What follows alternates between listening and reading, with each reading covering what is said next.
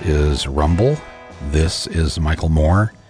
Well, obviously, this I'm I'm Michael Moore. I'm not Rumble, but the podcast is called Rumble with Michael Moore, and uh, we uh, have with us here in our podcast studio, sitting atop a movie theater here somewhere in New York City, a filmmaker that I've admired for many many years, and uh, I'm really excited and happy to have him on the on the podcast today. My guest uh, here in the podcast studio is none other than the great uh, filmmaker John Sayles. Let's just just jump, right into this because um, you have made um, so many great films that were uh, very important to me. But um, I'm going to start right at the beginning. Um, I mean, for people that you know, if you live out there in Topeka and all you have is the shopping mall cinema, they are not they're not too conducive to uh, showing uh, the great films, uh, even the ones um, this year. Uh, if you live in Topeka, I don't know if you've been able uh, to see Parasite or Jojo Rabbit. Maybe you have. Maybe maybe it's made it, its way there. Um, uh, but but the truly indie films, the ones that are made without the heavy hand of the studio, um, you don't get to see them in, in large swaths of the country. But uh, but uh, John, you um, you were really a pioneer in the late '70s and '80s, and in the probably I would say seven years leading up to me making my first film, and and me, I, I have no film school in me, um, I I just liked the movies, and I mm-hmm. went to a lot of them. Pretty much the same with me. Was that true? So yeah, you, I didn't go to film school. You didn't go to film school. No. Okay, so so basically, you and I start out knowing nothing, mm-hmm. and in some ways knowing a whole hell of a lot. because of who maybe we are or what we've lived through or well seeing you know as quentin tarantino would be happy to tell you seeing a lot of movies is a kind of if film you're paying school. attention it's yeah. a film school yeah and then there's the other part of it, which is if you didn't film, go to film school, you had all that time to be living and not hanging around with film school students and seeing what goes on in the world, which is worth something as well. Right. So, um, so John, you have made a Brother from Another Planet, Matewan, Eight Men Out, mm-hmm. uh, Return of the Secaucus Seven, uh, Lone Star, Passion Fish. I mean, the, I mean, um, I think I would be in your top 1% in terms of, um, I could claim to maybe have seen all but one of your films. Yeah, there's 18 now, so it's getting harder to have yeah. seen them all. Yeah, I could, I think I could name 16 to 17 of them right That's now. Pretty and good. I, and I know where I saw them. Uh-huh. You know, when, when, yeah. when, you, when a film has that kind of impact on uh-huh. you. Okay, so it's 1979, 1979, 1980. I'm living in Flint, Michigan. I'm, I founded an alternative newspaper, and I was doing mm-hmm. that every month, every every couple weeks. Uh, uh, it was kind of like this podcast. I it was supposed to be a monthly paper, uh, but then it was started doing it every other week. Mm-hmm. Sometimes I do it every week. It, you know, the joke I'm making to the people who have been listening to the first six weeks of this podcast is that we announced that this was a weekly podcast, and I don't think we've done less than four a week. Uh huh. There's a lot to talk about. There's a lot going on. I just, yeah. sorry, my apologies to everybody who thought they were just subscribing to a, a free weekly um, uh, podcast. It's so free, but um, we come to you uh, when we need to. So, anyways, I really wanted to, to have you on one of my early podcasts here because you are an early mentor of mine, even though you did not sign up for that job. Mm-hmm. I, um, I had a, I had, I had like an old Chevy Impala uh, that my parents let me use, and um, and so I would drive to Ann Arbor to mm-hmm. see the indie films, foreign films, documentaries, and it is there where I first saw, and I believe that you were present for to introduce the film mm-hmm. in Ann Arbor, uh, Return of the Secaucus Seven. Now, I had no idea what that title meant. I'd never heard of the word Secaucus. I didn't know it was a, a city in New Jersey, yeah. and um, and I was I was so blown away by it, and this would be the first of now between nineteen. That, I think it came out in seventy nine, but uh, I, it, it, actually came out in, um, in late seventy nine. It yeah. didn't work in New York for a couple weeks, and mm. they redid the poster mm. and rethought the theaters it was going to play mm. in, and then it came out in eighty again. Yeah. Okay. So then, sometime in eighty, that's when yeah. I, I saw it in Ann Arbor, So I started making Roger and Me, my first film, and. uh, 1987. Mm-hmm. So this was yeah. So this would be about seven years before, and it, it was one of these seminal films where when you leave the theater, kind of exhilarated by a a um, more authentic form of storytelling. And your film, of course, was not a documentary. This mm-hmm. is this is a, a fiction film that had humor and drama and everything else in, mm-hmm. involved. That that it's one of the first times I got to thinking, she's, you know, I wonder if I could do this. You know, it's, it's interesting because because I had those moments, and they were uh, first. Uh, I saw John Cassavetes' movie um, Which one? when I was in college. I, I think I saw the first one that I saw was um, Minnie and Moskowitz, but Mm. then I saw some of the other ones. Faces and, uh, And then I saw uh, Melvin Van Peebles' uh, Sweet Sweetback's Badass Song right. on Peachtree Street in Atlanta, where it ran Wow. for about a year. Yeah, yeah, yeah. Um, I was down there doing day labor, and and uh, just one day I said, "I'm not going to go work for a dollar an hour. I'm going to go to the movies," you know. And, Right. And uh, it was a wonderful audience participation movie, and clearly, you know, kind of guerrilla filmmaking, but. I hadn't seen this movie before, and neither had the audience, which is why many of them were back for the Mm. Yes. third time. right. They were seeing themselves on the And screen. And that's how I felt when I saw Return of the Secaucus Seven. I'd never seen a film like this, and and it was so natural and wonderful, and um, I just and, and- and listen. I went to I went to three or four films a week. I went to the ones in the in the uh, you know um, cinemas, right. and uh, but then I get in the car and go down to Ann Arbor. They had like seven film societies, or I go to the Detroit Film Theater at the Detroit Institute of Arts. That that was an, also an hour away from where I was living. Um, you know, occasionally other other places. Sometimes we drive to Toronto actually to see a good film, or Chicago. Uh, we're about 250 miles from each city. So, um, but I just love the movies, and and so your film and hearing you speak really kind of you know the kind of the light bulb went off and and we should before I've kind of skipped what happened before Return of the Secaucus 7 with you. I mean, first of all, you've been you've been nominated, I think, for at least two Oscars. Am I uh, correct in that? Uh, For for for uh, best screenplay, for screenplay. yeah. So I, I'm sure it was Passion Fish, and I'm guessing Lone may- Star. may- oh, Lone Star. Oh Yeah. wow. Yeah. And uh, but before that, you're a dude from Schenectady. Mm-hmm. Okay, so if you don't, if people don't know where that is, it's the it's it's up. Let's just say Schenectady. It's not Albany. No, no. But you know, go go up the Hudson. You know, d- uh, take a left at the Mohawk River, and there's Schenectady. And there's Schenectady. and it's where General Electric used to be. So, Correct. and right now it's kind of, in some ways, a mini Detroit in which that the big industry left, and Yeah. it's got a lot of empty buildings, and it's trying to readjust. But it was an industrial town when you Yeah. grew up, factory Yeah. town, whatever. Um, I think your parents were teachers, or your mom was a teacher, and your dad was a principal, or. Yeah, something he like that. eventually became a principal. Yeah, but he would start out. They both Yeah. start, so started out as teachers. Yeah, So essentially, um, even though your parents are educated in that sense, uh, they are the lowest paid educated yeah, people. To, that Yeah. makes them part of the working class. yeah. Um, so you grew up this way. Uh, you go off to college. Did you finish? Uh, Yeah, I did. I I, I was, you know, I, I finished in four years, which was pretty good of me. Um, For that and some of it was this yeah. during the Vietnam War, and and I had already worked in hospitals and factories, and I it just looked like four years where I don't have to, war or no war, be in the military, right. and four years where I I don't have to go back and work in a factory or a hospital. And that was a time where you, you could get a college exemption. Yeah. You didn't Yeah. have to yeah. worry about the draft. And so I, I and I was a um, a psychology major. We used to joke that it was e- you were either pre med or pre patient. I was pre patient. You know, I wasn't that serious about it, but it, it was something that I could maintain a C minus average in and stay in, in college. And there was not a drama major there. There wasn't any film courses there.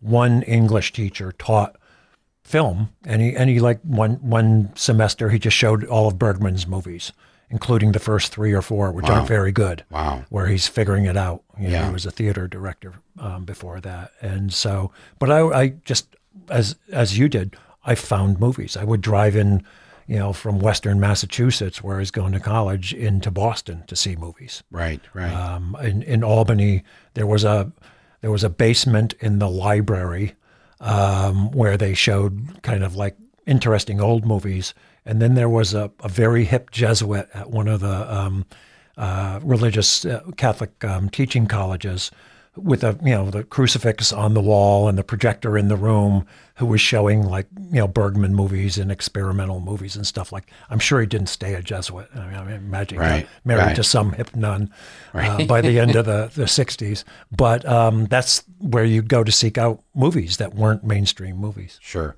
So then, um, and and then during this time, before, during, after college, after um, you also you didn't go right into the workaday uh, world in the sense of you're a college graduate, you can get a better job or whatever. It seems that what I remember you saying, or sometime when I met you years ago, um, that you did a whole bunch of things from driving truck to just sort No, of. No, I was never a truck driver. I, I, I, I, I, I mostly I went back to working in hospitals and, and extended care facilities. Same thing. I was the Same Paul. thing. I was the Paul Bunyan of orderlies. I was really So that's probably better enjoy- at that than I'll ever be. doing that. I didn't enjoy it, but I was good at it. Um, I wasn't squeamish. I had a lot of patience, and I was strong enough to move the patients around and restrain them when that was necessary Right. without hurting them. Right. Um, I worked in a, in a sausage factory, so I was in the meat packers union. That was a big deal because this is back when um, minimum wage was a dollar an hour. And in the hospitals, I would get a dollar and 10 cents if I would work the midnight shift where people died. You know, Mm. Right. I figure if you have to deal with dead Right. people, they pay you more. But you're writing during this time too. I'm You're- writing during this time, and and so right at the end of my meatpacking career, I got a, um, a short story accepted at Atlantic Monthly uh, magazine, and um, they said, "Well, it's 70 pages long. This is way too long. Um, why don't you make it into more short stories or make it into a novel? And if you make it into a novel, you could use a plot." And I said, great. and so I, I, I was uh, actually put on unemployment, and that was my um, first grant to the arts. And so for about 18 months, I could sit and just write. And I finished the novel and got it published. you know. And so I, I had a whole kind of early career as a novelist. Yeah, I, I got nominated for a uh, National Book Award for my second novel and stuff like that. This is before your first film. before yeah. and and so i had but i had this idea in the back of my head. I had acted a little bit in college and directed a little bit in college. I was in a, a theater company up in uh, massachusetts with david strathairn and gordon clapp and a couple other people who've become you know well-known actors. Uh, geena davis i think I, I directed her in one of her 1st jobs. Um, and so there was in the back of my head of of maybe making movies.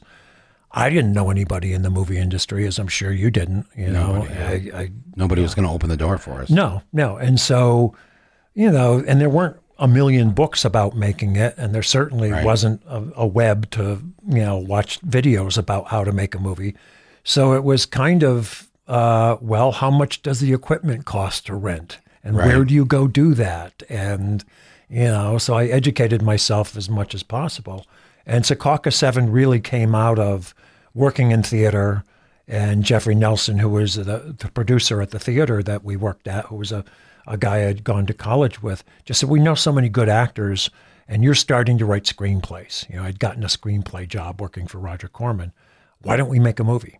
And I had a whopping $30,000 in one place at one time, which I figured, when is this going to happen ever again? Because of your work on the Roger Corman. uh, Yeah. I had Uh, written two, two or three movies for Roger. And, and Which ones did you write? I wrote Piranha. You wrote um, Piranha. Yeah, Wow. um, the original Piranha. The original Piranha. Yeah, and I wrote um, a movie called um, The Lady in Red, and then a movie called Battle Beyond the Stars, which is kind of Seven Samurai in space.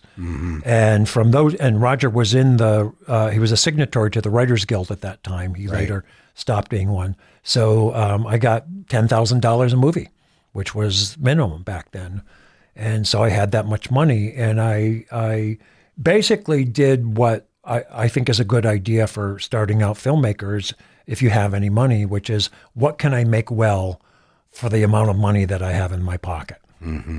And I knew these actors who were all turning 30. And uh, I had I had seen a couple. In, there was a movie called For Jonas, who will be 25 in the year 2000 Yeah, Swiss uh, in in 1975, and uh, I had seen Nashville, and I said, "Well, I'm not going to be able to move the camera much, so I, if if I have a lot of people, I'll have a reason to cross cut. I'll have a reason to cut yeah. uh, a lot of characters, like in Nashville." And uh, so I said, "Well, it's going to be about a group of people turning 30." And a lot of the actors I knew weren't in the Actors Guild yet, but they were skilled. You know, they'd done a lot of theater. They'd never been on on screen.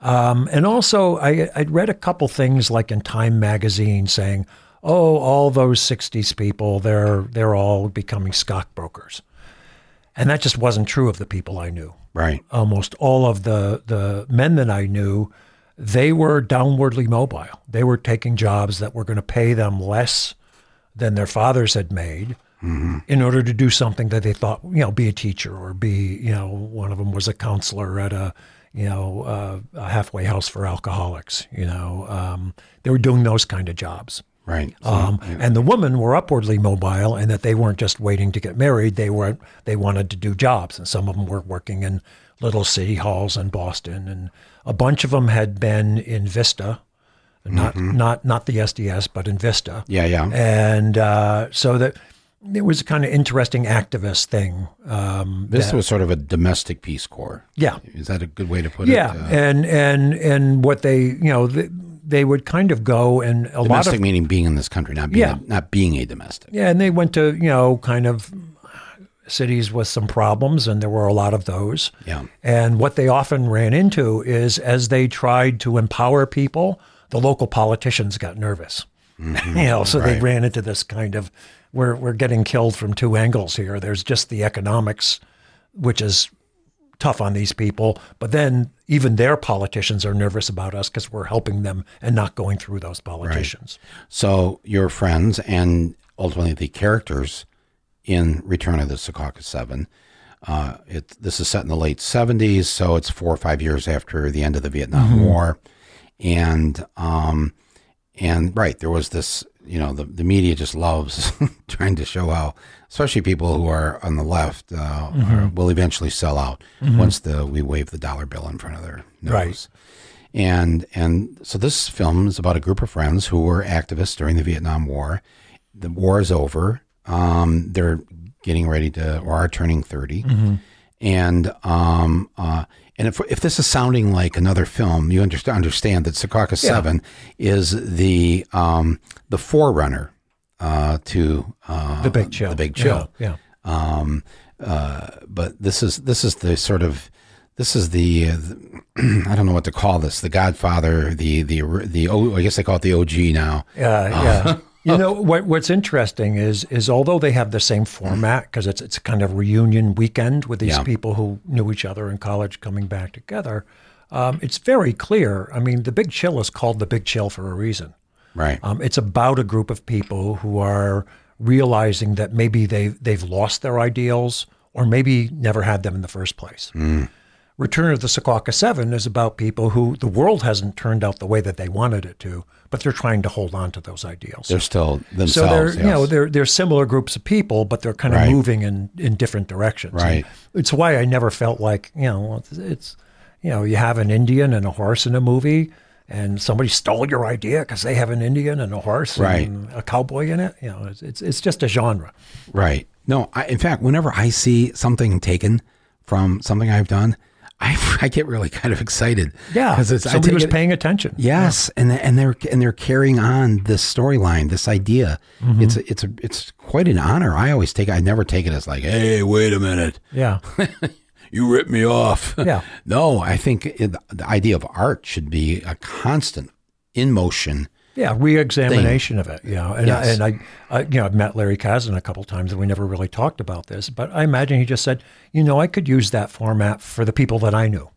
Yeah, you know and and and there's been dozens of other tv shows and movies with that same kind of format of let's bring these people back together and yeah. see what's happening When you met Larry Kasdan, you couldn't. You just didn't want to go there. you know or- what filmmakers usually do is they say where do you get your money do you have a phone number for me and have you worked with this guy or Right. that guy or this actor or this Yeah. actress Yeah. See, I couldn't help it. David, I was at the um, at Sundance many many years ago, and David Mamet uh, uh, ran into him. He said, "Hey, let's get lunch." And I'm like, the whole time I'm thinking. So I made a, a small an indie film called Canadian Bacon, Mm-hmm. where the American president is in some kind of hot water and needs a distraction, Right. And and decides to convince the country that Canada has become a threat, Right. And we need to mm, think about starting a war with, with Canada. The Falklands strategy. Yes, and so uh, so I couldn't help myself during the lunch. I just said to him, "Okay, you've got to tell me." Wag the dog is essentially your version of Canadian bacon. Um, same thematic thing. I just curious what because and, and I'm not upset. I'm like I just I want to hear David Mamet say Right. Yeah. Where he got. yeah.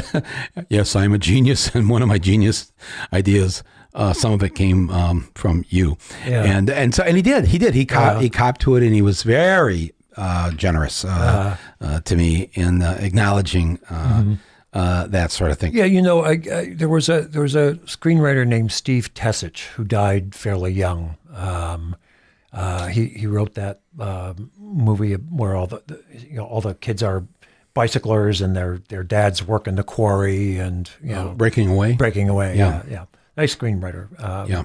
and uh, I was on a panel with him once, and he said, you know, when I like a movie, it's because there's somebody I want to hang with, you know, and and that's not true of all my movies, but I always feel like there should be a way in. And what was interesting with Secaucus Seven is four or five different people came to me and said, "I'm so glad you had such and such a character," because that gave me a way into the film. Um, even the guy who's kind of nerdy, there were people who said, "Well, yeah, I could see hanging out with those people because you had that character, and I could feel like, and they were nice to him."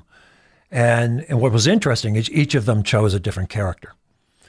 And so one of the things that I think about when I and, and a lot of my movies are ensemble movies. There's a lot of characters. Um, is what's the way in? I'm not the only audience for this. I am an audience for this. But what's the way in for anybody? Right. And and do you want to hang with these people? Do you want to find out what happens to them next? And and yeah, kind of almost always something is going to happen that's going to say, "Oh, that's that's messed up," you know, with our government or with our, our culture or or whatever. But the characters are usually Secaucus Seven is one of the few where the people actually have political consciousness and talk about that stuff. Right. And a lot of the other ones, they're just living their lives. Um, but the audience can see, oh my God, this is a train wreck waiting to happen, and Right. these people should wake up. But but at the at the core of your stories that you're telling, whether it's Lone Star, um, Silver um, Silver City. Silver City, um, uh, Sunshine State, political corruption, um, uh, capitalism uh, are very much at play in these films. Whether it's whether it's about the coal miners in Matewan, um, in Sunshine State, it's about real estate uh, developers. There's a story going on about people's lives. It's it's not it's not two hours of real estate developers are awful. it's but it is the backdrop um, that exists in a way that I mean, Hal Ashby did this in uh, the film Shampoo so wonderfully. The whole film with Warren Beatty and Goldie Hawn, uh, Lee Grant takes place um, literally over 24 hours. Right. The day that Nixon is elected. Right. In 1968, and throughout the film, you hear and see the whole campaign going on in the Yeah. news. The TVs are on. Nobody in the no character in the film is practically saying a word Right. about the evil that's Yeah. about to happen on this day. Yeah. And and you do this. You do this where where that that threat is there. Mm-hmm. You set the table. We feel the room in in that sense. Mm-hmm. Um, and those are in these are I'm I'm quoting more of your serious films, but you also have Brother from Another Planet, Mm-hmm. which deals with race. Uh, uh, Lianna, which I think was your second, Second movie, film. yeah. Okay, so this is 1982, three. 82, I think it was. yeah. 82. So here's here's a film about the, the the essence of the story is a college student uh, falls in love with her professor who is a woman. So you have a, a film dealing with um, gay and lesbian issues, but it's not an issue film, and it's 1983, and nobody is making this kind of film then. No, no. I, the um, uh, Personal Best came out the same year, and it's funny um, uh, because uh, I was in Tokyo. I was writing a movie for John Frankenheimer, and uh, Scott Glenn was in it. And Scott Glenn came down to my hotel room, and I was doing some rewrites in Tokyo for Frankenheimer. And, and Scott, uh, you know, uh, so well, I just got here from another movie, and I had just told him the whole plot of Lianna, which was about to open. And I said, "So what's uh, what's personal best out?" You know, he says, uh, "It's about track and field." and he played the coach, and and kind of to his character, that's what it's about. The hell with these girls and their love affairs and all this kind of stuff. Right. But yeah, it, it was unusual at that time. But actually, it, it came out more. Uh, it's a woman who has kids. She's married. She has kids. Um, and it came not so much out of sexual identity politics, but just knowing a lot of people who were breaking up, some of them married, some of them just in relationships. And the big difference was not whether they were married or, or just living together, it was whether they had kids or not. And that break, goodbye, have a nice life in one case, or we're going to court and fighting over the kid, or we're fighting over the kid, but not in court. And, and, you know, this is the rest of your life, or until that kid leaves home. Um, and then this other phenomenon of woman I had known who had married right out of high school, you know, high school people I knew, or right out of college, and then gotten divorced five, five to ten years later, and then all of a sudden they're on the relationship and job market for the first time in their lives in some cases. You know, and w- what am I doing? I'm 35 and I'm going to a job interview and I've never done this before, and I'm going to bars and trying to meet people. This is just crazy, and I've got two kids. Where'd the idea come from then to make it about a couple of the same gender being in, lo- in love at, or at attracted that to each other? time, uh, there was a wrinkle that I got interested in. Um, at that time, there were a lot of cases where uh, women who um, had been married, had divorced, got custody, you know, uh, not sole custody, but but Mm-hmm. you know, principal custody of the kids, and the fathers would have visitation rights. Then took up with a woman and started living with another woman. And the husbands brought them back into court, and at that time, judges would say, "Well, this is immoral. This is a terrible, you know, model for your children," and they would give the kids back to the to the father, and the woman's w- would end up with very limited visitation rights. Mm. And I wanted a situation where this woman who had, you know, just been a housewife basically, uh, although in an academic town, which makes things somewhat different because her fa- her husband's a, a professor. Uh, she's the one on the outside looking in. Mm. Because that was fairly rare in those days, and one mm. of the few situations where mothers didn't just automatically get custody was this situation where all of a sudden they decided they were gay, and and you know the the legal profession wasn't having it in those days. The days. judge was not going to allow the Yeah. children to be in a gay home. Yeah, exactly. So therefore, the Things da- that the some things have changed. there are, there are some things bit. are a little bit better. Yeah. Yes. Um, but so so here, let me ask you this: Uh, most of your films do not seem to be made by uh, Paramount, 20th Century Fox, Warner Brothers. Um, uh, you have had those. Uh, Yeah, re- really, uh, Baby It's You and uh, Eight Men Out are the 2 two, and then and then uh, Mm-hmm. Eight Men uh, Out Sony the did uh, Chicago Limbo. Black Sox. Yeah, Uh, Sony did Limbo. Th- those three out of the eighteen are the only real studio films. Right. So why have you chosen to go mm, through most of your filmmaking career that route?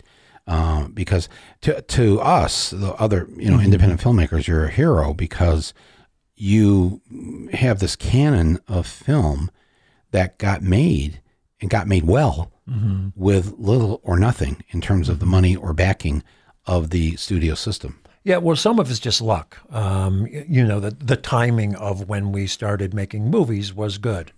Um, home video, which had not been really a factor at all, came right after my second or third film, and there was a little five to six year period when home video companies were making mon- money with their their you know taking it out of their pocket and giving it to filmmakers, Right. and then going and looking for a theatrical distributor. Right. Um, so we got a little wind from that, and you know, for three million dollars, we could make a pretty good movie. But I had the, I have had the sense that you've done this by choice, not uh, It, it, it's a kind of I don't know if I would call it choice. It's kind of a um, a mutual understanding, which is that the you know the studios pretty much understand most of what I make, uh, and and some of them really like the movies. You know, I talked to exactly I love that movie.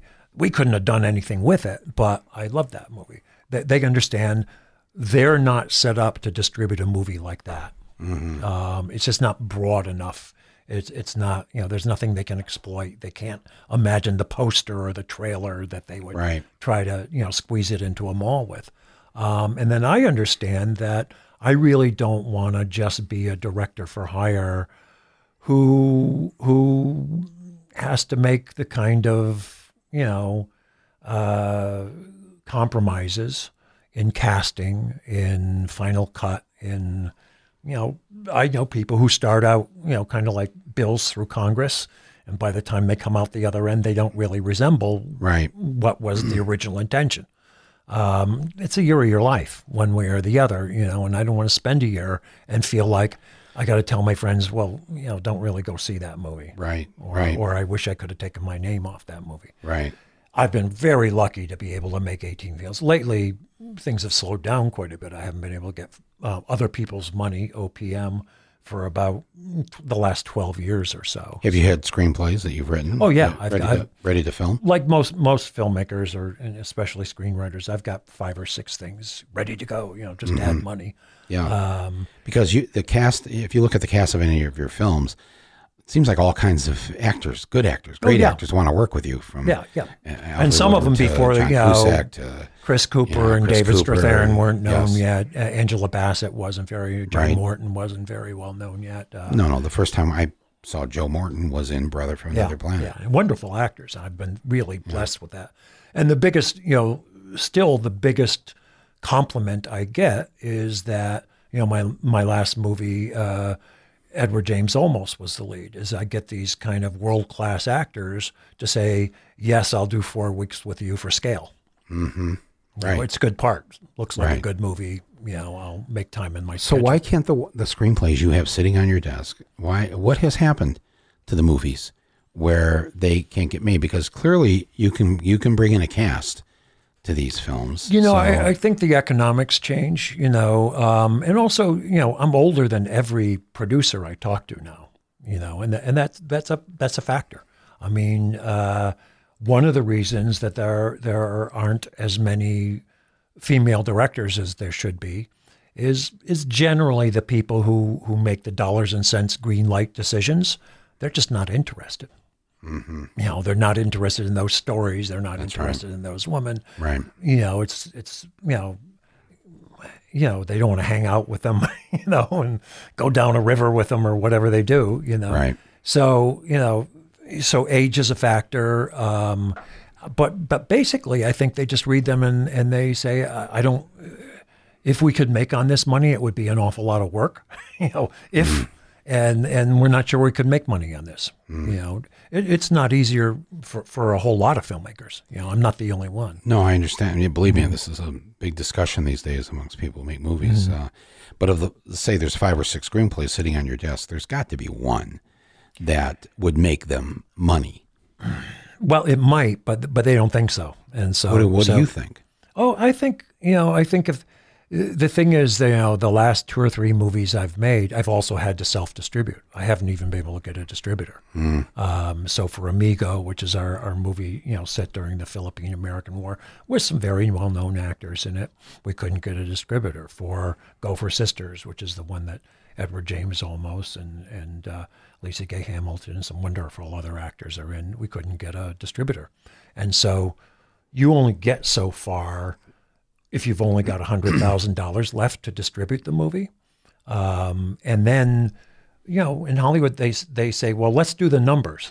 And so if they look at your numbers and how many people went to see your last movie and how much money it made, the numbers aren't impressive.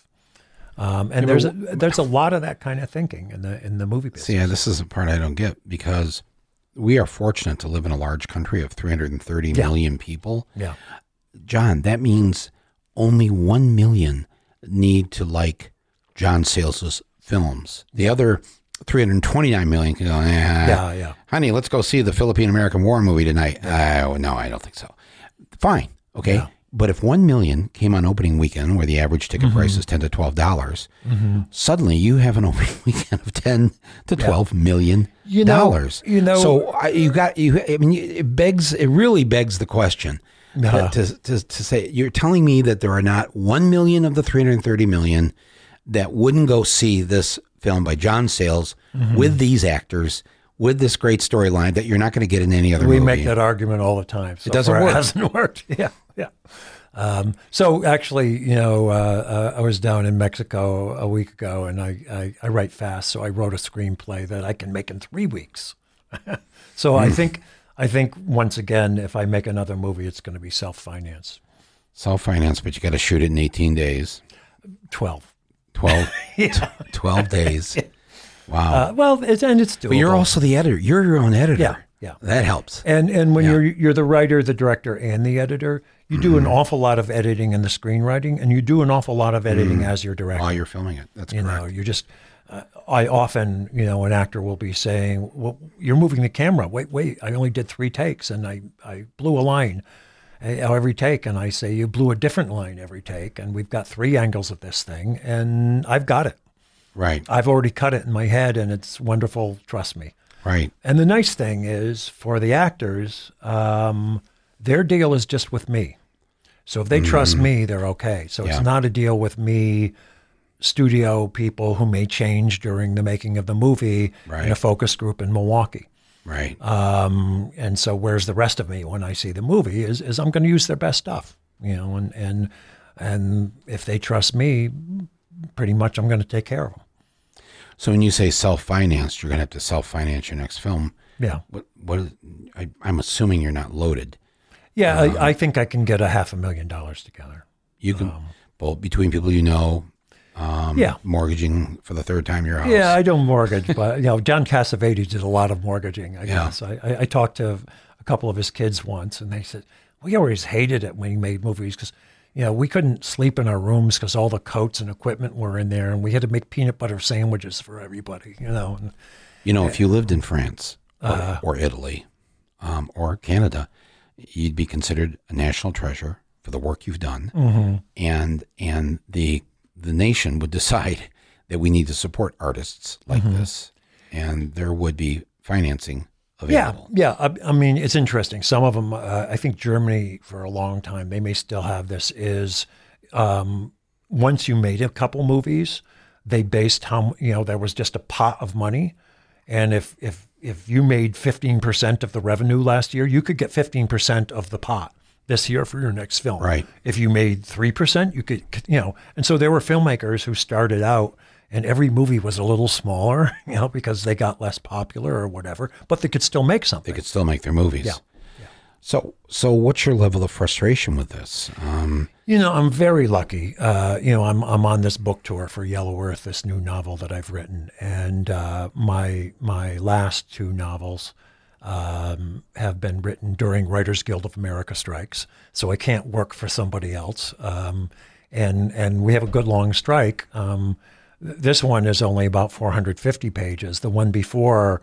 Um, a Moment in the Sun was over a thousand pages, and that was a long strike. Um, not that I love having strikes, but you know, it's like okay, well, I've got something else I can do, and I can tell this story. Right. And by the way, and that was a great book. And I just got this uh, Mm-hmm. last night, your new book, Yellow Earth. And um, you these novels, I could already tell from this one, you write in epic uh, scope. Uh, Yeah, here. I mean, it, Um, it, it's, it's, not a 12 day movie. No, no. That it, it's people say, "So, is is this going to be a movie?" And I say, "Well, yeah. If if some um, oil and gas company wants to let me make them look bad and watch them drill and frack up in the you know the high plains, sure. Uh, but yeah, I, I I I tend to in the books actually be even more mosaic than in the films and have even more characters and more points of view, and so it does tend to spread. Yeah, just explain the, the, the plot of this current book. You alluded to it, it- the oil and the, gas uh. Yellow Earth is, is set during the um, the kind of uh, Bakken shale oil boom and bust up mostly in North Dakota, up into Canada a little bit. That happened from you know 2007, let's say, to 2012, Mm-hmm. and the bust wasn't anything terrible. It was just that um, fracking was so successful, and that that that gas and oil you know, resource was so successful, at least at putting more, you know, uh, oil on the market, um, that the price went down. So so it was you know they were they were drilling like crazy back when it was four dollars a gallon at the pump.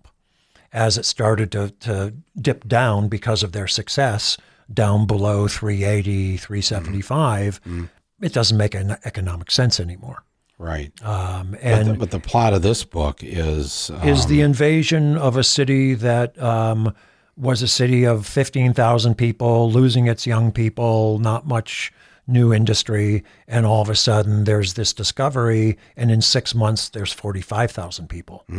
And most of those 30,000 who just showed up are men without women, and they're camp follow- followers.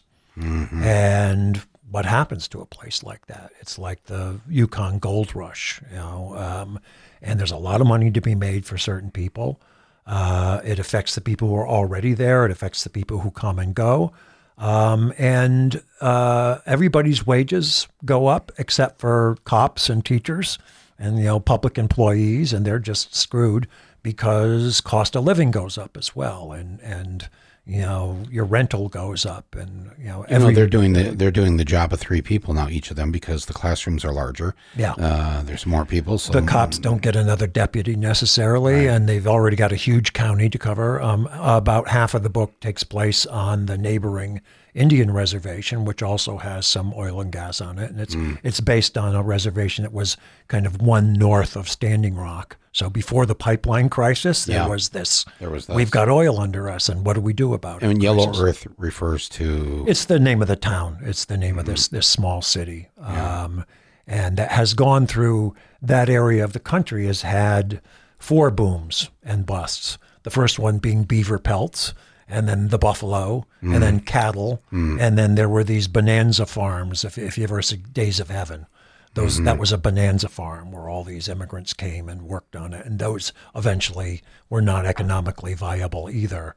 And then it left this kind of high plains with huge, huge, you know, properties and ranches, but still not a whole lot of profit in them mm. until something like this, you know, mineral find shows up. Well, I'm really excited to be able to uh, to read this book because I could tell just starting it that I, um, you've written another book that if it were, were a film, you'd need a 50 million, $50 million budget. Or a mini series. Yeah. would, would you be okay with that though? If somebody uh, bought your book from you, even though you wrote Mm-hmm. the book, and they made it into a movie, would you give that up really? With it's your because it is your story. Nobody has made anything of any of my books yet, and and and some, of- not too many people have asked. They usually look at it and they say, "Well, this is what- we're not interested in this subject, or this would be too much money, or whatever."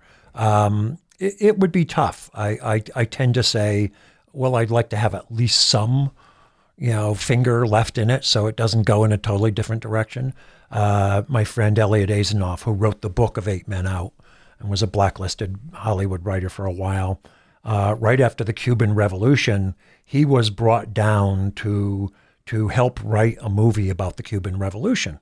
Um, and Fidel came to the set one day and handed out cigars and everything like that. And it was being financed by, I think it was the Partagas family. And uh, so he wrote on this, and they shot some footage and everything like that. And then they said, Well, you're the screenwriter. We don't need you anymore. We're shooting. And he went home. And then, you know, about six months later, he saw this film, and it was totally anti Castro. And what had happened is the cigar magnate had gotten the last of his family out and the footage and cut it into a totally opposed to what it started out movie. And that can happen with a project. And so, you know, it's, it's a little like renting your kids out. Yeah, you'd rather keep the story in your hands. Yeah. Yeah. and someone give you fifty million dollars. Exactly. yeah. Yeah. And, and as I said, uh, you know, many of my novels would make um, good Yes. miniseries. Very few would make a good single movie. Right, right. Um, it. So where does the? You and I have crossed paths uh, a few times uh, over the years, and um, the and I remember one of those times was we were at the Sundance Film Festival, and it was. Uh, what was the year of the first Iraq War? The Bush the first. Yeah, I forget uh, the year. Whenever that was. remember was remember we were there. It was right when it was just about to be voted on or something Yes, like yes. And so a few of us uh, had an idea of why don't we? Pam Yates, I think, was Pam there. Yates was yeah. Mm-hmm. one of them, and um, um, and she and, and I and a few others and you. Why don't we um, um, ask the attendees here at the festival at the I think it was maybe at the awards ceremony just to take a voice vote uh, to show our opposition to invading an- another country, and um, and I, I believe you were the master of ceremonies. If my mind is, uh, and so we were all convinced that these filmmakers and the others attending Sundance would do a voice vote against the uh, the war in Iraq. I, I wasn't convinced. I, I figured, look, this is a bunch of white people in parkas, and they're here to, to meet Cameron Diaz or whatever they're here to Right. do. Okay, And that some of them may be into it, but to get a joint resolution from Yeah. that bunch of people, Yeah, yeah. But I thought it would be an interesting thing just to see what the what reaction was. Now I remember, I remember you telling us this. This isn't going to go well, and I remember us. We were so naive and thinking, "Oh no, no, people will be against this mm-hmm. war." And so I remember you standing there, and um, you started to say, "We just thought we would just take a," mm-hmm. and you they, people started booing, mm-hmm. and then you said, "Okay, maybe we should." Some or somebody something we should vote on whether we should vote. yeah, a vote to, to to see if we have a vote, and people didn't want to have a vote. People didn't want to have a vote. They didn't even want to vote on this. And I felt so bad for you because we, Pam and I and the others, have felt like, oh, poor John is up there, Yeah, but it, dying a million deaths. If I had wanted to be an MC, it, it would have been tough on me. If I had wanted to be Bob Barker, you know, Yeah, that was not what I wanted to be. Yeah. No. and it was actually a pretty interesting bunch of people who who won awards and stuff that that year. So you know, Right. But it, it's not my favorite. Yeah, they la- asked me at the last minute if I would be the MC, and it's not my favorite thing to do anyway. But right. So, but I think it, it you know it, it is an interesting thing is is assuming that people are are even close to being on the same page as you are politically. You, you just can't assume that. no, that's you know, I've you- learned that. You really you know you really, and I think you know the more information people have, maybe the more likely are they are to to agree with you, but not necessarily. You know, not, as Yeah. we now know, you know there are red facts and blue facts and facts from outer space, and you know people have their, you know, it's something I deal with quite a bit in my in both of my books and movies, which is, you know, the some of drama comes a lot of drama comes from from contention, and some of that is just uh, we both want the same thing and we can't both have it. Right. Um, but there's also th- this kind of contention that's caused because you believe in a totally different world than I do, and we can't even talk. There's no because we don't even believe we're, we're you know.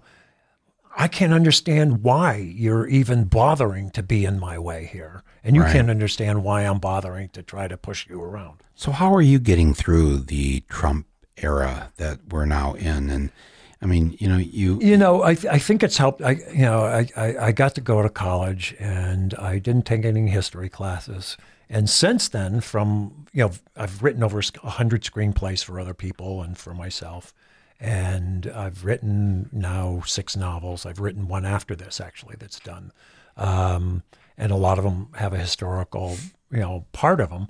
So I've read a lot of history now, and. Uh, I'm comforted by two things. Um, one is uh, there's not a golden age that we that I wish I could go back to, and that you know Franklin Roosevelt went through this shit. You know he you know he was excoriated, and if he hadn't had the shock and awe of a the depression and b World War II, you know he would have lasted four years and he would have been out of there. The, the opposition to him. You know, was so dug in, and that he was a communist and all this kind of stuff. right. Um, and the other thing that's comforting to me is that so far, um, Trump hasn't made any friends in the military, Right. and that we haven't really had a real coup since the Civil War, Right. and that it's just not a tradition within our military. Right. And uh, until he has time to replace all the people who who run the military now with people who are willing to sacrifice the country for their own ambition, and that takes a while in a, in a bureaucracy like the military. Um, if, the Democrats are able to to win this next election and it's close, he's not leaving. Right. It's you know, You know, he's he's going to contest it, and he's he's, he's got not. months to sit there and just say, no, no, the, the, the, those results aren't right. they'll he'll say they're rigged. Yeah. Look at Iowa; they were trying to rig it there. Yeah. He'll point to everything. Yeah. And no, I, I am a firm believer of this. I, geez, uh, three years ago, I had a Broadway show I did, um, and I said this during the show that he will not leave, uh, and um, um, so we're going to have a problem. Mm-hmm.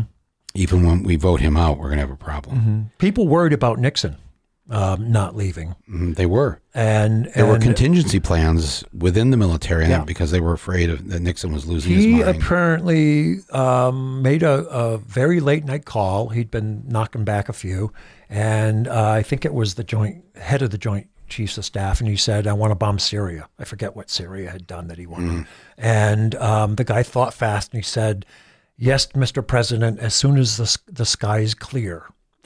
He knew Nixon wasn't going to go on the Weather Channel, which may not have existed yet. Right. And uh, and he had a meeting first thing the next morning with the other Joint Chiefs, and he said, "Okay, nobody takes a direct order from this guy." You know, and it was in his last two weeks when he was really falling apart. yeah. Um, so there was this this were worried. What are we going to do with this guy if he just goes off the rail? I have felt from the beginning, and now we learn from this uh, new book that's out that uh, Trump's first meeting with the generals, where he called them much, a bunch of losers, Right. babies, Yeah. uh, disgusting. I mean, it was really. Yeah. You, I These are these are not guys who are used to being talked to that way. No, no, by but- anybody. But I, but he was really, he started talking trash about them Mm-hmm. in the first week, and I thought, okay, this is good because this means the generals, you know that that briefcase. They always have a, a soldier with the president who's carrying the briefcase with the nuclear codes, so they can be launched in within Mm-hmm. Yeah. seconds. I've been convinced from the beginning the generals have never put the accurate codes in there. Uh-huh. There's a piece of paper in there, Yeah. and there's numbers on it. Yeah. but it's the pizza pizza or something else. Yeah, you, no- you have to no- use a capital B. yeah, yeah. There's no way. There's no way the codes are in that briefcase. I'm telling you. I hope not. Yeah. But okay, so I see. So your comfort comes from these two things. Uh, yeah, but but that doesn't mean things are good.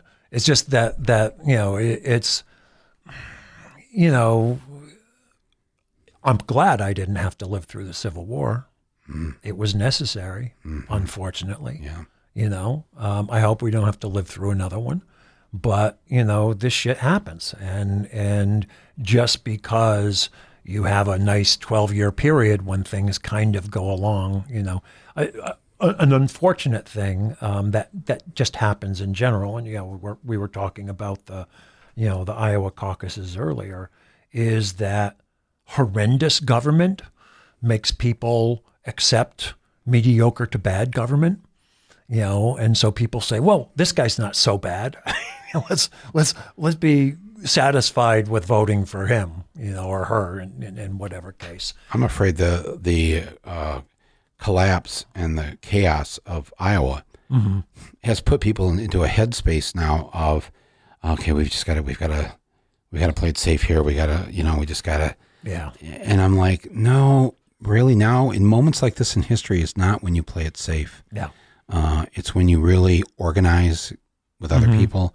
and you stand up and you fight for the things that you believe in. I mean, that's has, has there been a contested a truly contested convention in our lifetime in our lifetime. Uh, Because I know in 32, Yeah. it- you know, when Roosevelt got in, it was a lot of votes. It was like Right. the fifth ballot or something like that. And he had to do a lot of, you know, getting in bed with Father Coughlin and all these kind of crazy, you know, Right. the Pendergast machine and all these kind of, dubi- who he dumped within the next four years, but he, he needed to make those alliances and In make some get- dirty yeah. deals. My guess is is that none of the uh, Democrats who are running. It's very possible that none of them will have over fifty percent of the vote when they go to the convention.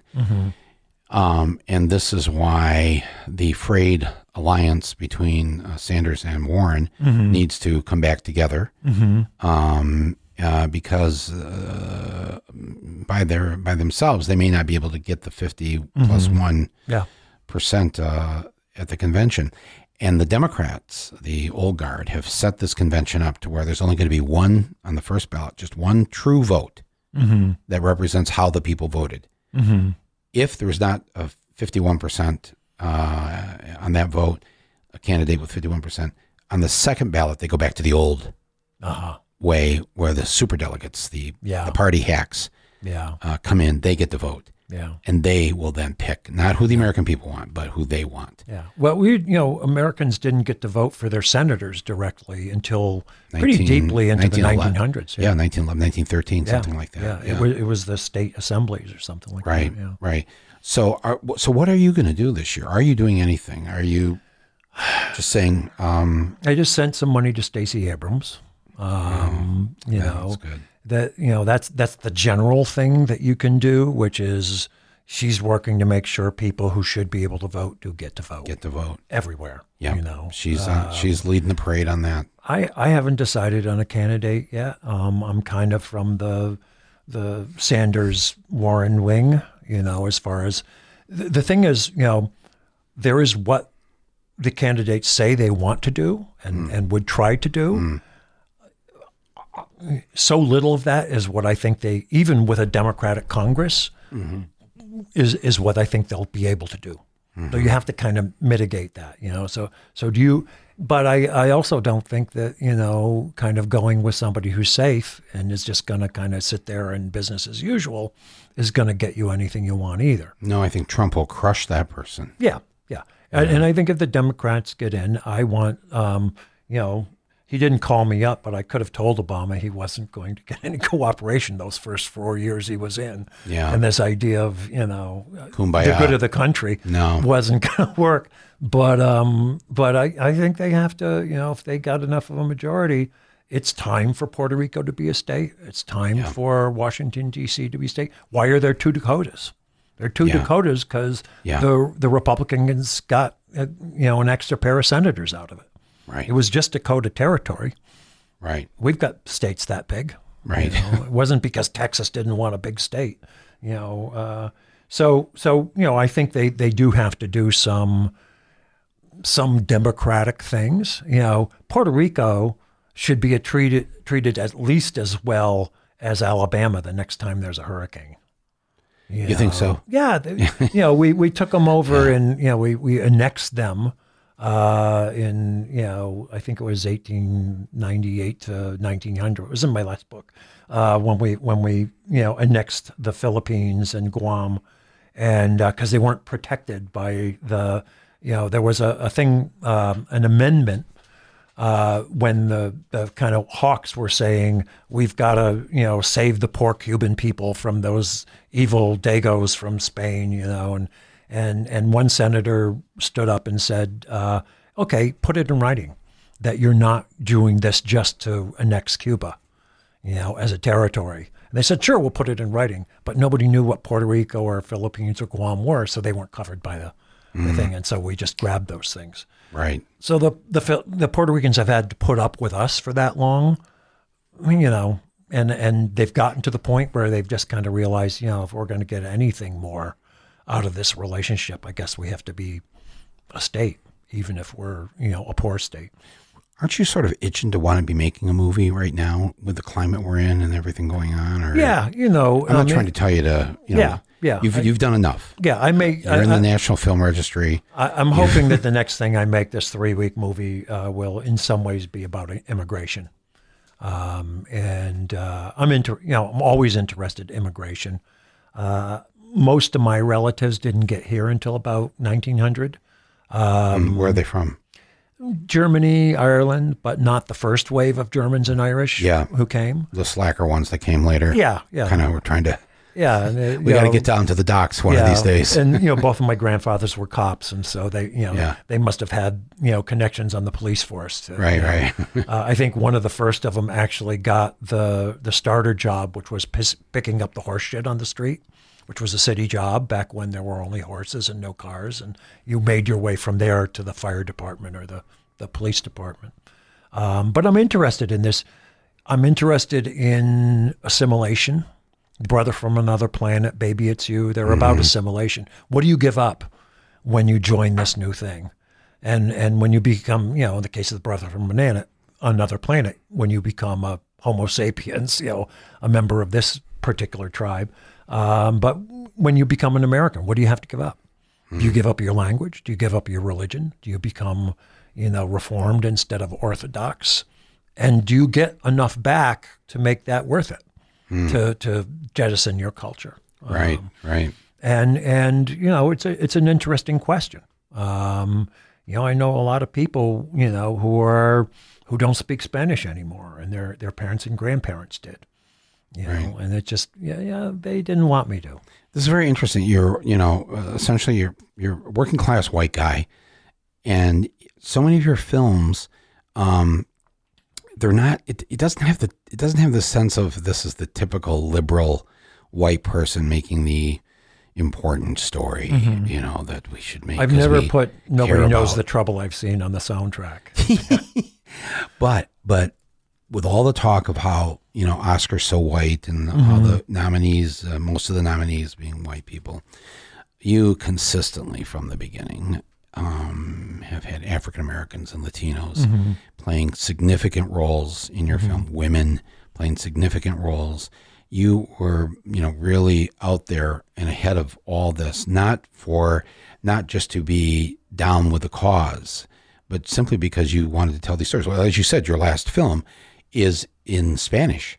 Uh, well, part of it's in Spanish, and and you know it, it it's the leads are um, uh, a Mexican American you know ex cop who's you know suffering from uh, you know macular degeneration, and two African American women who grew up together, you know. Doing this kind of crime caper together, you know, Right. trying to find the son of one who's in trouble. But do you get what I'm saying? You're not. You don't do this to sort of wear it on your sleeve. It's You it, it know, just when I wrote it, I your didn't know they were going to be African American. Uh, There were just two actresses I wanted to work with. right. But a lot of it, it truly is when I got into movies, what interested me, and I really like traditional movies and everything like that as well. You know, love westerns and all that kind of stuff. Um, it is, it was, well, where are these other people that are in my life that I never see on the screen? So, you know, Secaucus Seven is just all white people who went to school together or whatever, but I'd never seen them on the screen. You know, Brother from Another Planet. Those are people I know, but I'd never seen them on the screen. You know, uh, you know, what's you know how much of our culture is and our language is affected by the Latino community.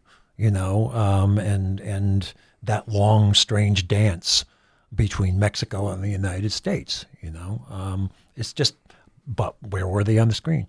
I got to work with Rita Moreno, and uh, in in this um, uh, uh, movie Casa de los Babys, and she spoke Spanish in it. And she said, "You know, this is the this is the first time I've ever spoken Spanish.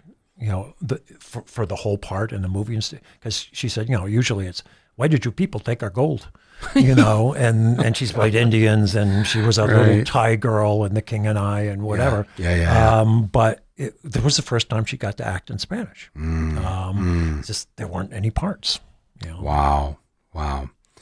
You know, um, uh, something just uh, filtered back into my head here. I asked you at the beginning of the podcast about your uh, your first uh, jobs, and um, uh, you mentioned that you had written the original Piranha for Roger Corman, the king of the B movies. Yeah. And of course, Piranha is one of the great uh, B movies of all time. and then I asked you if you'd driven truck, if you were a truck driver. You said no. And I realized where the two wires got crossed because um, Piranha 2 um, is being filmed. I'll tell you, I know this story.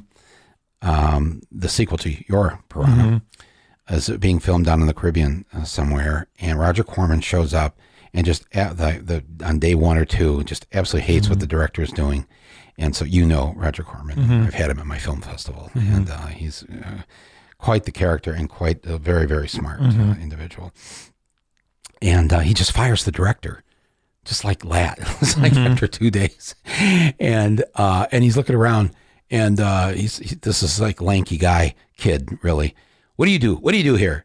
And the kid, the kid says, uh, "I'm like the uh, the assistant to the second AD, or I don't know, whatever it was. You're the director now.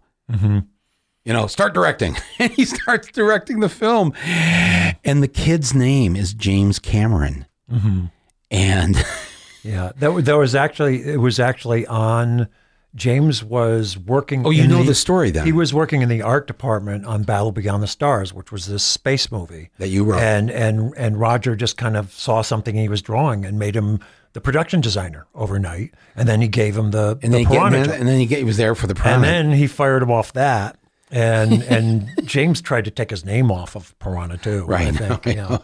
Uh, I but he says he he that he they were shooting in Italy, not in the in the Caribbean, and that um. Roger didn't cancel his his um, hotel room, Uh-huh. and so he hung out for another week on the production's nickel. And he ate food off other people's, um, you know, room Right. service trays that they would put out, Right. and, and he wrote the first draft of, of you know, the the uh, Terminator movie. Is that right? During that week, Yeah. after he's been fired from Piranha 2. Yeah, yeah. Um, That's amazing. Daddy did not know this part of the story. I knew that he told me that he grew up in Canada. Yeah, That's yeah. where he was a truck like driver. Moose Jaw or something. Yeah, yeah, yeah. Gra- yes, graduated from high school, was a truck driver, did all kinds of, he might have even worked in a hospital, but all did Uh-huh. all kinds of very low end working class jobs that weren't being, he wasn't being Mm-hmm. paid much. Decided he really was interested in film, went to Southern California, didn't go to Mm-hmm. film school, um, but started going to the library at USC and started asking to look at things and to, and he just read and read and then watched old films and Uh-huh. Yeah. eventually got into the Roger Corman universe. Yeah, you know the the you know working on those films as a, as a writer was a great education because um, most of the filmmakers were making their first or second movie. Uh, there wasn't much money, and so what you saw as a writer, because they were always calling you up and say, "Help!" You know, I, you know, I've only got eight hundred thousand dollars to make this epic that you've written. Uh, you really got to see the nuts and bolts um, and there and and Roger and a woman named Frances Doel, who was his assistant, that was all you had to deal with. You didn't have to deal with a room full of executives and marketing people and stuff like that, and they knew their horror movies, and so you know the the notes that you got th- for them were right to the point.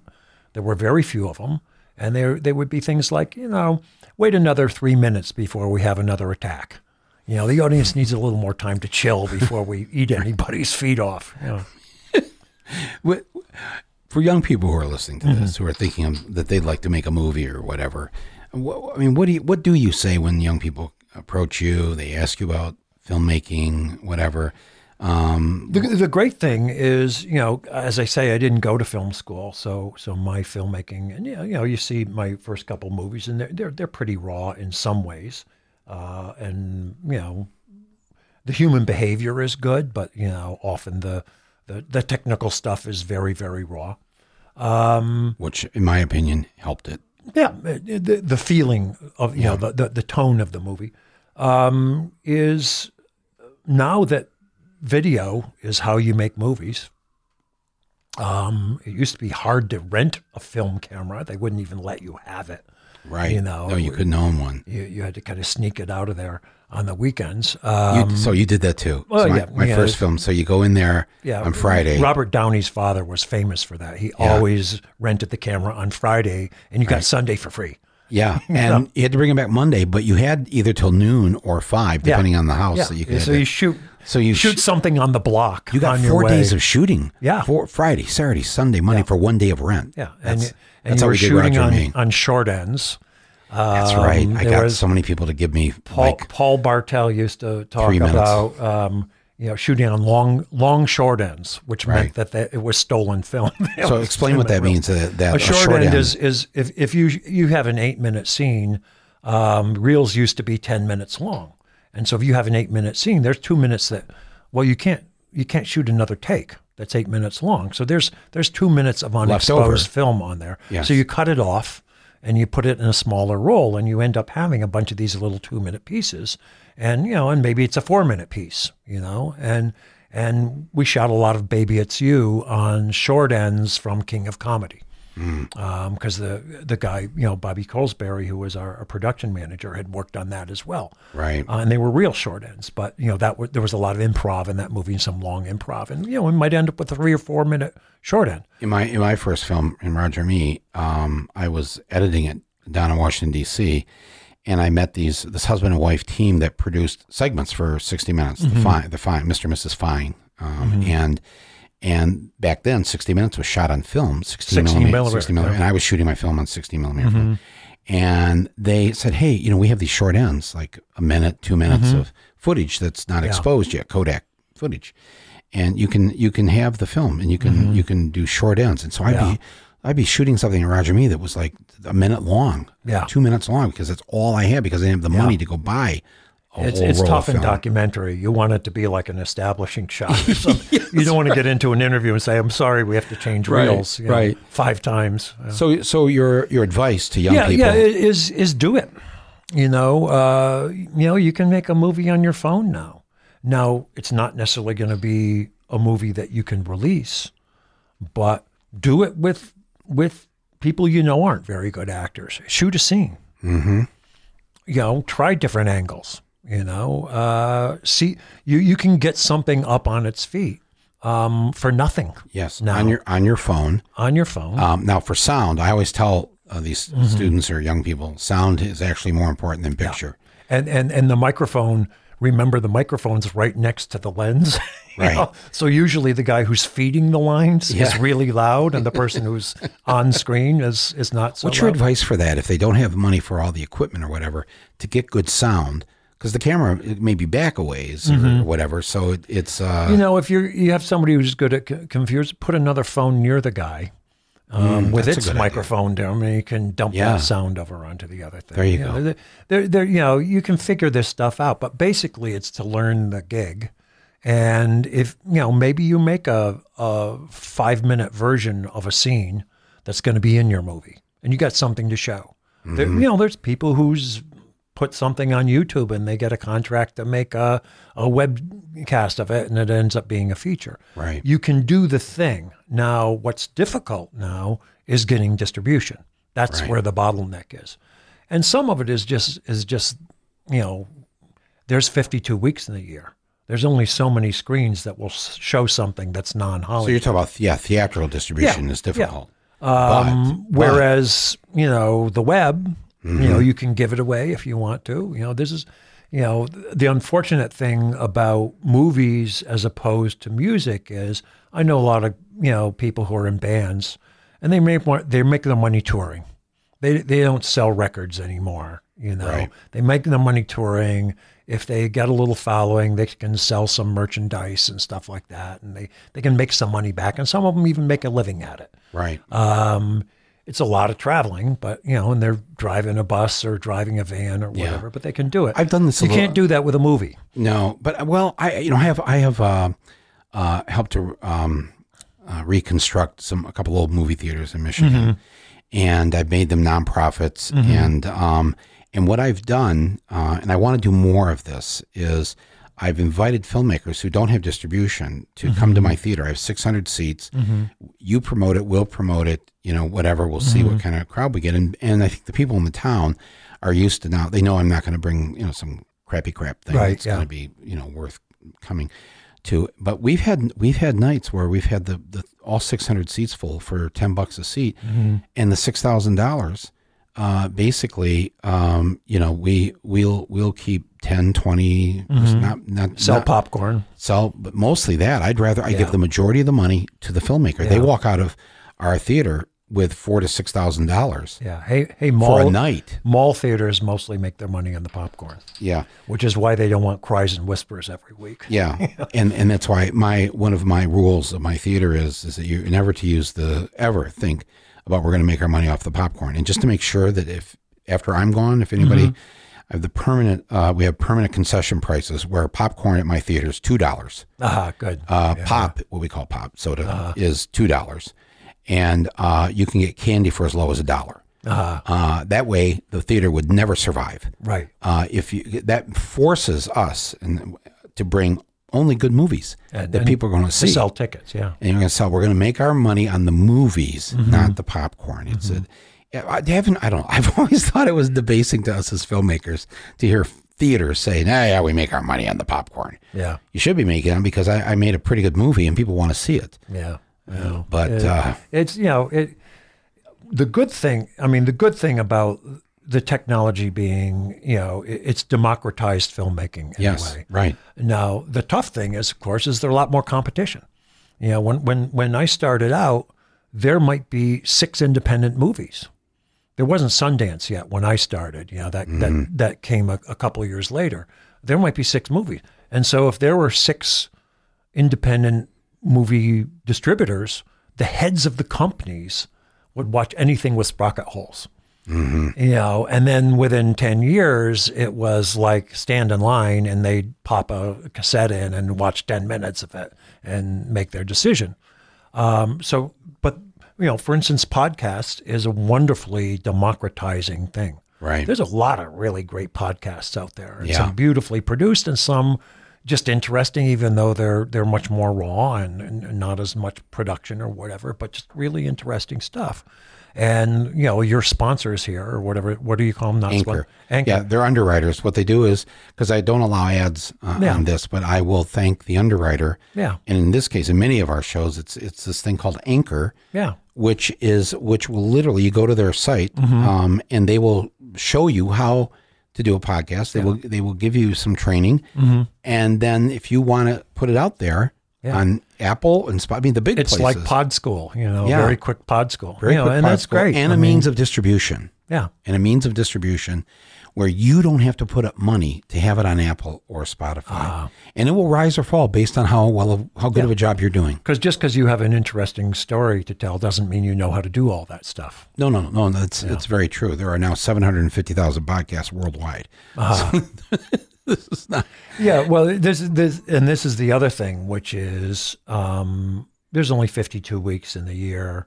There's only so many hours in a day. There's a lot of stuff coming at us. Right. You know, there, there's a lot of things that can engage our our our attention, and so you know, the golden age of movies was a was a was an age when their competition at first was nothing, Right. and then it was radio Right. you know, and then finally TV came in and they had to really kind of share the spotlight for a while and, and you know, kind of made their peace with t- TV and some of the same companies got involved. And now with, with, with the web and young people, most of them not really caring how big the screen is that they see something on. You know, they'll watch something on their phone that I would never watch it on anything but a big movie screen. Right. You know, watching 1917 on your phone is, you know, Don't do that. like Don't do don't that. do that. No. Um, but you know, uh, But there's it. a lot of competition Yeah. for for. I gotta tell you, though, you- six hours of people's attention a week. You've given me an idea here uh, that uh, when you said that about how bands and hip hop and whatever they now make their money touring, maybe if filmmakers toured with their films, um, you know, it might take six months to travel crisscross the country or whatever. But my experience, again, when I've had filmmakers bring their film to my theater, it's in uh, Traverse City, Michigan, and they walk out of there with four to six thousand dollars uh, of the box office. You know, you know that uh, film festivals used to be that. You know, mostly documentaries that Yeah. I, you know makers that I knew. I think it was it might have been Julia Reichert, um, one of her first films. We saw her in in uh, Rotterdam, and uh, and she was on tour with her first or second film, and and we gave her the the festival wrap, which is go through the schedule and see where the free lunches are. you know, bring Tupperware. Yeah. you Yeah, know, yeah. and and look at festivals that at See least where you can crash. fly you there and fly you back Yeah. so you don't get stuck anywhere. Right. And do it. This is your first one. Do it for a year and then make something else. Mm-hmm. Because if you're if you're still touring in the second year, you're not a filmmaker anymore. You're just still touring with the first movie. Yeah. Right. No, yeah, you don't want to do that for too long. But I'm just saying, if even if you went to 50 theaters and you got six thousand dollars from the box office, that's three hundred thousand. Am I right? Yeah, Did I yeah. do the math right? Yeah, if if you can make a movie for three hundred thousand dollars and you have that other six months to Yeah. to go around, Yeah. you know now one of the things you know one of my problems is that um, i've got hooked on working with professionals. So my first movie nobody was in the guild yet. My neither my crew nor my actors. By the the second movie people started to being in the actors you know guild. And then by my third movie you know, people were professional. And so if you're paying union wages and and working on a union schedule um, it gets more expensive you Yeah. know, and and I'm fine with that. I was in, you know, I'm in four guilds now. I'm a former meat packer, you know, all that kind of stuff. And uh, quite honestly, um, the movie business is a nightmare without unions. Know, it, it, it can get pretty bad even with them. Yes. Very dark. Um, So Yeah. so it's something that's a good thing, but it does knock the price up Yeah. unless you're making something with a bunch of kids. Yeah, but the guilds all have low budget uh, Yeah. contracts that are fairly decent in terms of Um, because I make my all my films I make them that way. Yeah. uh, Go for. Sisters, make them union. we qualified um, besides being just under a million dollars you know they have a thing for if you have you know more than 50% or some percent you know females people of color or old people. It's another category now. And we had like 97% on that film you know? and so yeah we were so qualified for it. But it still cost a million dollars. Yeah, you know and a million dollars is you know as they say you're pretty soon you're talking about real money. That's especially if it's your own. Right. and you right, don't get paid as much as you used to, right, right. like everybody else in America. Um, as you mentioned a few minutes ago, um, where do people find time to, with everything that's hitting them, including 750,000 podcasts? Um, I'm sure there's people listening to this right now that need to get back to uh, helping the kids with the homework, putting them to bed, uh, finishing the dishes, whatever it is they're they're doing. Uh, but but I would re- be remiss if I did not uh, bring up this uh, final point uh, to you, and that is when I first uh, saw you, I believe it was with Secaucus Seven. Uh, there, um, you had your producer with you, and um, and I went to Ann Arbor a lot, and a lot of filmmakers came, and I saw something uh, with you, uh, the producer, and again, this is late 70s early eighties, and it's something I hadn't seen before at that time, and it was a woman. Mm-hmm. Your producer Mm-hmm. was a woman, and um, uh, I believe her name was Maggie. Maggie Renzi is still. Maggie, Maggie Renzi. yeah, we're married now. And uh, We lived together for about 35 years, and then we finally got married uh, to get her on my health plan. That's. uh, I thought for sure you'd be the last two people that would ever uh, get married, but, But no. But you've been to it. You've been in this relationship for well, geez, what would it be now? It'd be Longer than we weren't, than longer than we weren't together. You know, Yeah. at that point. yeah, yeah. So, and I, I assume you met each other as you did your acting friends uh, there in Mm-hmm. Yeah, we actually went to the same college, and, and, and we didn't know each other at college, but we got together shortly after. But what, what, was amazing to this, and I, what I Mm-hmm. remember about that night, is that that a woman was a producer. This Mm-hmm. is just something that, to this day, I mean, there are maybe there are more women who are producers, Mm-hmm. and, but still, they what was they what they say last year? They were so happy that ten percent of the top uh, films were directed by women. 10 percent. We're happy Mm-hmm. Yeah. about that. Most years, it's four percent are directed Yeah. by women, and not that many more are produced uh, by Mm-hmm. women. It's it's still so rare uh, in this uh, business. Mm-hmm. Um, but there you were in 1979 in your first film um, being uh, produced and co-produced uh, Mm-hmm. with uh, with Maggie, and and she has done that uh, through Mm-hmm. uh, all of the. So first of all, um, how's that worked out? And and second of all, what what can we say to the young women who are listening to this because they usually hear these male voices when we're talking about making movies, and uh, I have been advocating for this for a long time. In fact, my film festival a few years ago, I, I said um, we're only going to show films directed uh, by women, and um, and people said, "Well, you're not going to find enough films." I said, "Well, then we'll have a smaller festival this year." Yeah. because I'm tired of this. I'm not going to do it anymore. And I put a, I made the poster for that festival a few years ago. Uh, it was the um, a hundred. It was our theater was hundred years old, and I said the hundred, a hundred years of um, oh geez, I forgot what it said across the top, but it was. Do you remember this? Uh, It was a hundred years of um, uh, oh Cinnamon. Yeah, that was it. Yeah, a hundred, 100 years of Cinnamon, and it was the directors of the best films of the hundred years. Uh, won the either be, won the Oscar before the Oscars. It was the highest grossing film. Yeah. and the whole poster is literally faces, the faces of 99 men Uh-huh. and one woman, Kathryn Bigelow. that was it. And I have been advocating for this. I was on the board of the Oscars for three years. Mm-hmm. I was advocating for it then, and things have gotten a little bit better, but Mm-hmm. not a whole lot better. So here you are with your films produced from Mm-hmm. the beginning. yeah, I, I, you know, for for woman. me, once again, I think it's it, it, you know, it's it's the Nike um, uh, saying, just do it.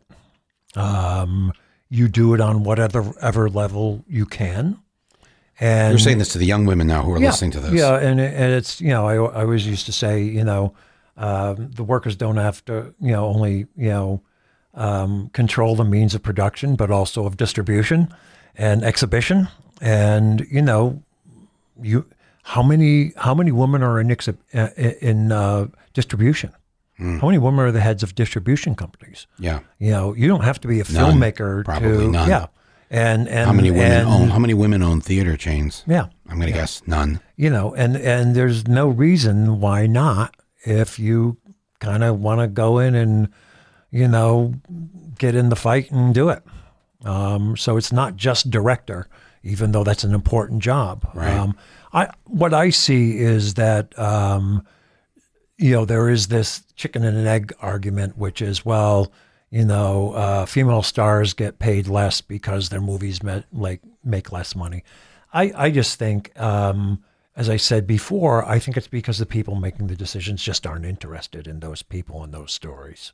They just don't see them. The people making the decision. Yeah. You use the word people. It's a euphemism for men. Yeah, yeah. The the people at the very top. Yes, because most the men who are making quite honestly, decisions. most of the producers, the the middle level producers that I deal with, who are are story analysts and you know, Yes. kind of working on projects, are women. Yes, in the indie world now. Yes. But um, this is the studios too. But the people who actually run the studios aren't, Mm. and they're, and they're finally the people who have the final green green light. Yeah. you know. yeah. Um, So it's just kind of you know, if if the system doesn't want you, invent your own system. Yeah. um, and you know it, it's not easy you know um, And but men, and men, the word to men is be supportive of this. Uh, be supportive if you're interested in the movie check it out um, what what you did with that festival is very important uh, we went up to a festival in i think it was bend oregon and uh, maggie was asked to be on a, a woman in film panel she says okay this is the last woman in film panel i'm on right. and she said, "Okay, let's take let's take the you know the catalog for this festival, and let's count, you know, and and basically it was uh, maybe twelve percent of the films, including documentaries where there are more. Where there are women more women. Yeah, yeah. yeah. uh, were by women. just- and, oh, and. And They had the women in film segment there, the Yeah. panel. Yeah. So here's what I did that year Mm-hmm. when I when it was just uh, films uh, by women. Um, I had in the program book uh, a little section uh, called um, "Men in Film," yeah, and and we actually And we had like a joke, right? Yeah, a- yeah. yeah, but we actually had a panel Yeah. of men good, describing the hardships Yeah. that they have making their movies. yeah. and it was yes, it was yes, it's part of my own sense of humor, but But, but, you I'm also making a point. one of, one of the important things, is you know, like like a couple of years after I got started, and right about the time you got started, Spike Lee got started. Yes. Now there there had been black directors before, but Spike is a very visible guy, and two important things he did. First of all, he got so visible that a kid who's thinking like, well, black people don't get to make movies, gets to see Spike Lee and says, well, shit, that guy got to make movies. You know, they may not be the movies I would make if I got to make movies, but he got to make movies. Why not me? Uh, and the other thing that he did that was important, you know, here in New York, because most of his movies were shot here, was that um, he started uh, getting uh, black men and women to work on his crew. And they wouldn't necessarily be the head of the department. They be, might be under somebody who was more experienced. Hmm. And some of those people did it for a, a film or two and then maybe went to law school, but some of them stuck. And we've got some really, really good professionals here in New York who started with Spike Right. because he said, "I'm just going to do this." Right. You know, and I and I think you know, you know, I, the last couple movies I've made, I've I've had a woman as a cinemat- cinematographer. There's a lot of good women cinematographers Right, right, out right. there. Okay, so you're you're making a film. Look around. When Yeah. I made Brother from Another Planet, I said I'm going to have an African American cinematographer, and there was Ernest Dickerson. And I got lucky. He's, he's one of the best cinematographers I ever worked with. Right, You know, right. but the point was, I was going to have people on Brother from Another. The heads of departments were going to be African Americans. Right. Well, that's really all you have to do, and is you have to just make a, de- a commitment and a Yeah. decision. You know what? I'm I'm going to do it this way, and then that's the way it becomes. I remember I remember Spike um, challenging Eddie Murphy at one time. You're a huge star. Mm-hmm. Why don't you have more black crew mm-hmm. on your films? And then and Eddie said, I, I don't I don't run a studio. I don't have a say in mm-hmm. this. And Spike said to him, You're Eddie Murphy. Yeah. You could demand anything you want. Mm-hmm. I want a black cinematographer. I want the costume designer. Yeah. These are black characters. I want a woman or a man who's a costume designer that's going to be that's going to be African American.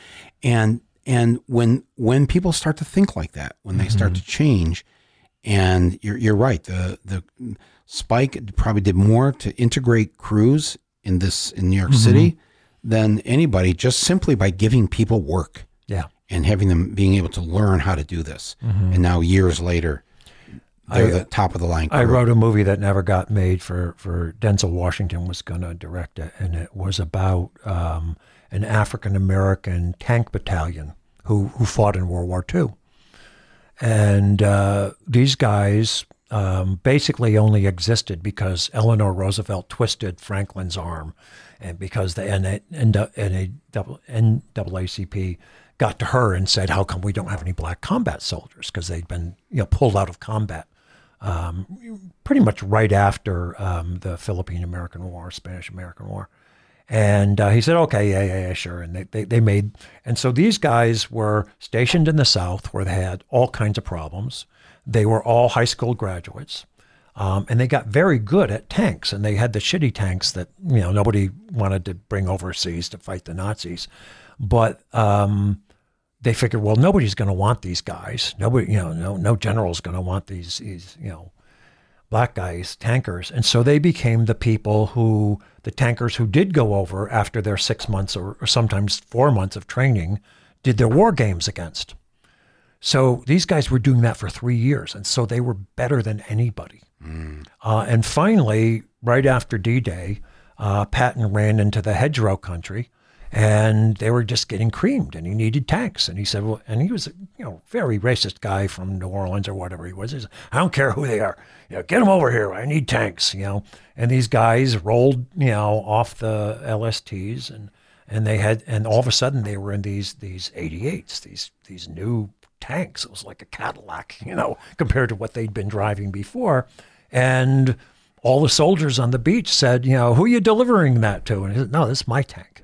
And at first, none of the white, you know, because the, the ground troops would walk besides these things, the infantry, you know, and, and, and nobody wanted to be anything to do with them until they got into combat and they realized, can we be with those guys? They're so good. You know, they were in the Battle of Bulge and they were in, they were on the front lines for like, you know, 180 days, you know, and liberated some, some of the camps and stuff like that. And I think that's what you find when you, when you bring people in who've been left out. There's a lot of talent there. You know, same thing in politics. What you- you're seeing now is a lot more um, women are mayors of cities because it's such a shitty job. Right. People said, "Oh, what the fuck?" You know, let, Yeah. let, let, let them take it, and they're good at it. You know, because Right. that talent was already there. It's just like, well, we can't run a woman. You know, we'll get killed Right, right. until you do, and she wins, and then she turns out to be good at the job. Right. And not everybody's going to be good at the job, and you know, of course not. But Right. but if you're if you're down at ten percent, that means there's a lot of percentage of people who aren't even getting a chance who are going to be really good when they get the chance. Well, thank you for having to fix this problem in, in your own way. it's, you know, appreciated, I think, by many. But mostly, I think we're appreciative of the great films uh, that you've given us over the years. I want you to keep making films. I, mean, I know, you Yeah, know, I'd like to. it's it. Uh, don't stop. It, you, you look healthy and alive and alert. and you've just written this Compos Mentis. so, um, um, John Sayles, uh, thank you. I, I know I've kept you longer than I promised, but uh, I really appreciate this, and uh, and uh, I look forward uh, to reading this book, Yellow Earth, and to seeing your next film. Thank you for being on Rumble, Thank you. and uh, thank you all of you who have been listening to this. And uh, don't forget to subscribe, uh, write a review. It's all free. Uh, subscribe for free wherever you're listening to this. Tell your friends about it. Share it with others. A lot of people don't know how to. They're not listening to podcasts yet, it's, and so give them a chance. Maybe show them how to how to download and, and listen uh, to a podcast. It's pretty easy. We're so grateful and uh, very happy to be talking about these things, especially during the time in which we're living. So, uh, hang in there, everybody, and uh, we'll, we'll talk to you soon. This is Michael Moore.